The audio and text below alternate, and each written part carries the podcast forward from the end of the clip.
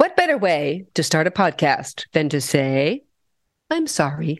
Yes, indeed my dear friend. We're a couple of Dusty Muffins. I'm Julie Blacklow. And I'm Penny Legate. Thanks for listening. And we're here to talk about a subject that has affected both of us, all of our lives, but in particular, recently, Penny and I had an occasion to apologize to each other. We had inadvertently, because it's never, well, almost never intentionally hurting anybody, certainly not Penny in my case um, although there are other people. Uh, never mind. That's, I, I, I digress. The point is, Penny and I had, through a number of conversations, had been discussing a sensitive subject. She was just telling me her point of view, but I took it personally and I let it hurt me. I made a really bad choice to let something go deep in me and allowed it to trigger me from old old wounds really old wounds and even though I knew she meant no harm, I felt harmed and it hurt me. But when I talked about that with her, I hurt her, didn't I? Oh, absolutely. You know, people know from listening to us that we're about as tight as two people can be.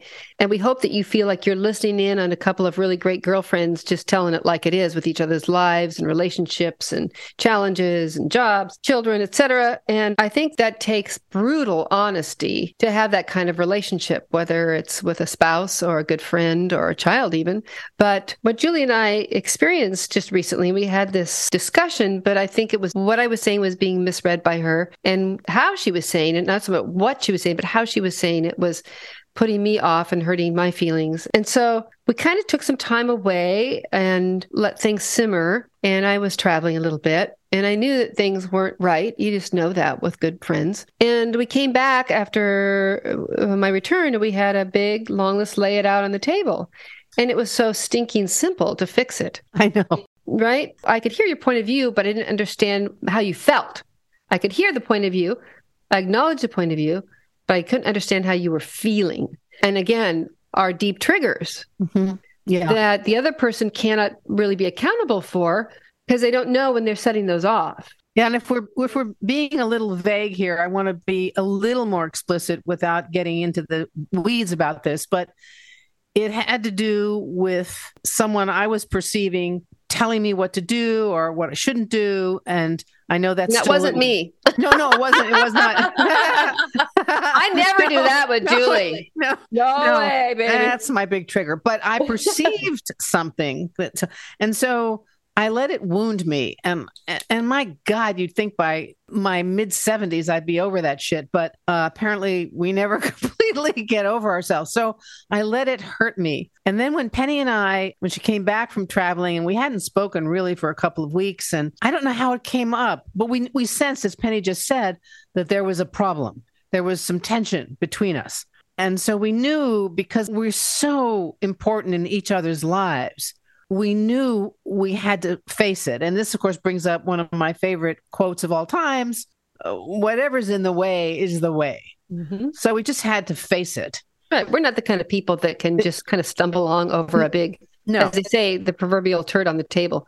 Well, so. that's one way. Of, that's one way of putting it on the table. Okay, I can go with that. But you're absolutely right. It's a decent metaphor because we had to just walk in the shit, and uh, we created it inadvertently with each other. And I don't know who started it. I think you brought it up first. That's really brave. I mean, um, or I did. I said so something I have to get off out of my mind, out of my head, because I was deeply, you know, in my head. And that's not a pleasant place to be all the time. So I brought it up, and then you brought up how I had hurt you. And within about a minute and a half, maybe less, we had pierced that terrible barrier that had grown between us. It wasn't a big thing, it wasn't a big barrier, but we knew we had to get over it.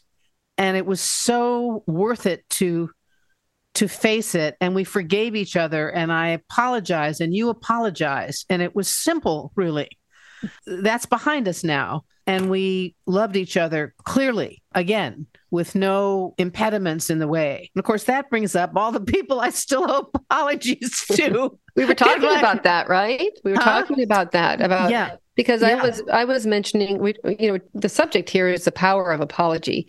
How simple it is to say I'm sorry and how simple it is in practice, right? But how you know difficult it is for people to actually say it mm. uh, and mean it. I've always been one to apologize quickly because I, I when somebody's coming after me and saying you hurt me or you did this to me and I, I was offended or I couldn't believe, you know, I always first say I am so sorry, and as soon as you say I'm sorry, then everything de-escalates immediately. Right. Right. And then you can start picking it apart and discussing it. Then we were talking about this. I was telling you about my first husband and how we split up after only four years of marriage, and he was on a downward spiral into alcoholism, which continued to escalate after we divorced. We had a very nasty divorce. We didn't speak to each other for years. Only when he got into his AA program and stopped drinking and drugging could he start looking internally at some of the things that might have caused our divorce instead of thinking it was my fault. Believe me, it had my fault in it, but to me, it wasn't how he perceived it, which is so typical. But anyway, 20 years after our divorce, he called me up. I'm remarried, I have two kids. And he said, Can I come to Seattle? He lived back east then and do my, my ninth step with you. And I'm like, What the heck is that? And he said the ninth step is part of the 12 step program that AA uses. And he said the ninth step is making amends. Uh, I said, okay, I, I sure. I mean, he says, here uh, how it works. It's better to come in person if you can. So he says, I'm going to fly to Seattle if you are okay with that. And I want to meet face to face. And I said, okay. And he said, I, I tell you all the ways I've hurt you, all the way I acknowledge in the many ways I've hurt you. And then you have the opportunity to say whatever you want back to me. And I cannot interrupt, I cannot rebut, I cannot make an excuse. I just sit and listen. I thought, oh boy, this is a great opportunity. but in all seriousness, we sat down and did this in a quiet place together.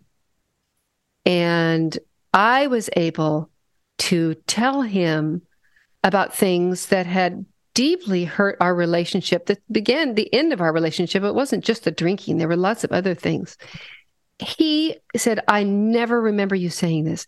When I told him I'm I'm not really interested in having you touch me anymore because the thought of having any kind of physical connection to you makes me really ill, makes me sick to my stomach because of X, Y, and Z and all these things.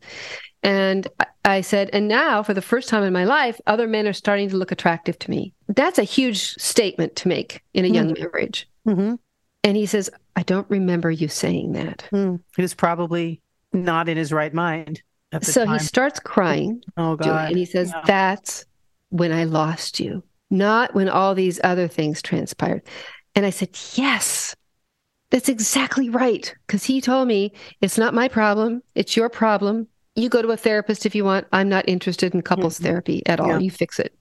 And that was then, of course, the beginning of the end, or the continuation of the end, I should say. So, anyway, we had mm. this opportunity to sit and talk about our deepest hurts, like two, you know, formerly married people rarely get to do. I mean, how many people in a in a divorce, a split, a long term relationship that ends, get to sit down and speak so honestly to each other about everything that happened, how I felt when this happened. He could tell me things.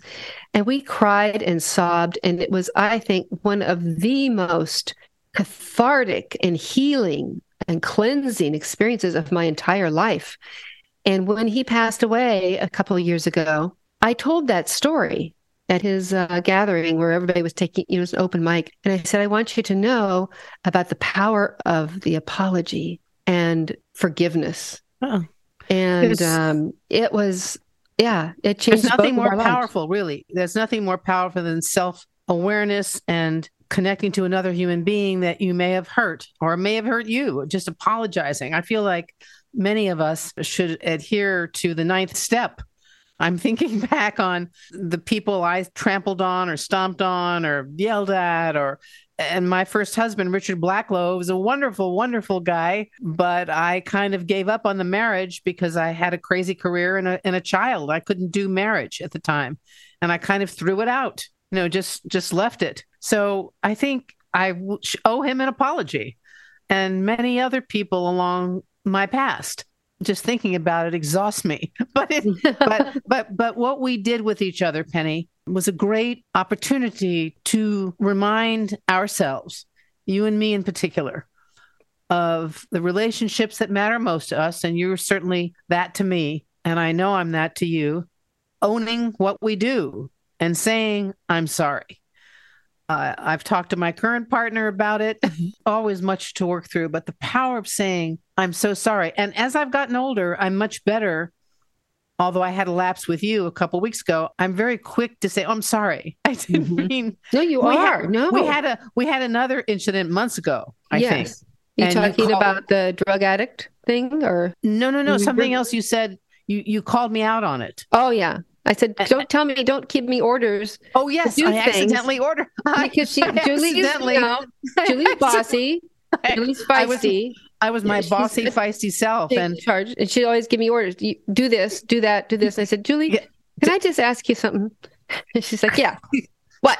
Oh, no, she didn't say that. yeah. She goes, Yeah, what's up? I said, Don't tell me to do things. Ask me. Right. Just say, God. would you be able to? or would you mind if you handled this? And it, she goes, oh, oh my gosh, yes, of course. Yeah, it's you know? my old and, bossy self. I was born that way. I've I've always tried to hone it, especially in my later years. You know, stop bossing everybody around. But let me bring to mind, yes, and you were and you were so gracious about saying, "Oh my gosh, yes, that's a problem I have. Thank you for pointing it out. I'm going to get better at it." And so, but long before that, even when we were first sitting down to do this, talk about this project, you had talked about your son and how you were able to keep him from being a drug addict by doing certain things and keeping him busy. For people who might be listening for the first time or know the story, I lost a daughter to drug addiction. And I, I know my face kind of went, oh, oh, oh, you know, and Julie, being the ultra sensitive person she is, felt it. We continued to go on about our meeting and nothing else was said. And I got the most beautiful email for you, which I have kept. That same, like within the hour, you said, I realized I said something really hurtful. I remember now. Thank you for bringing that up. I, I said something and I realized, yes, I was talking about Jeremy, my son, and raising him and how I tried to keep him from using drugs. And then I thought about your daughter, Mara, and I thought, oh my God, you know, I trample, I, I went on to spiritual, sensitive, sacred turf.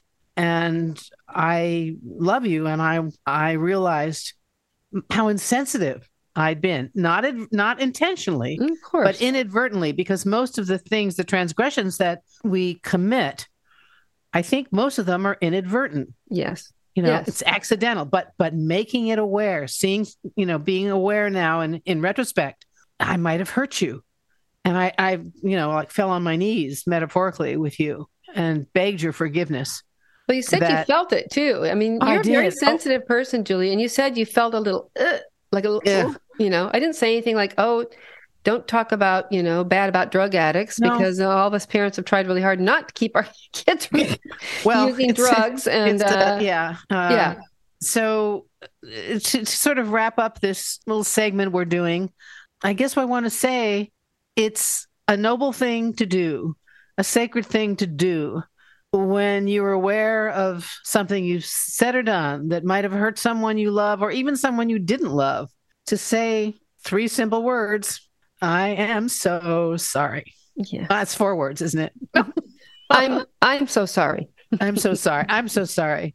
I love you, Absolutely. Penny. It's very powerful. And might we just maybe challenge everyone who's listening to think of maybe one person that they could apologize to. Yeah. And maybe or... it will, you know, unburden your heart and theirs too. Yeah. Two people win there. Yeah. yeah. All right, honey. I, I, love you, and I'm sorry for any future transgressions. apologize. I'm putting some money in the bank. anything I do in the future, I apologize. All right. okay, sweetie. Over and out. We love you. Hey, if you have something to say, please do so in an email. Send it to couple of dusty muffins at gmail.com. That's C O U P L A, dusty muffins at gmail.com. We'd love to hear from you. Thanks for listening. I'm production director Clem Daniels.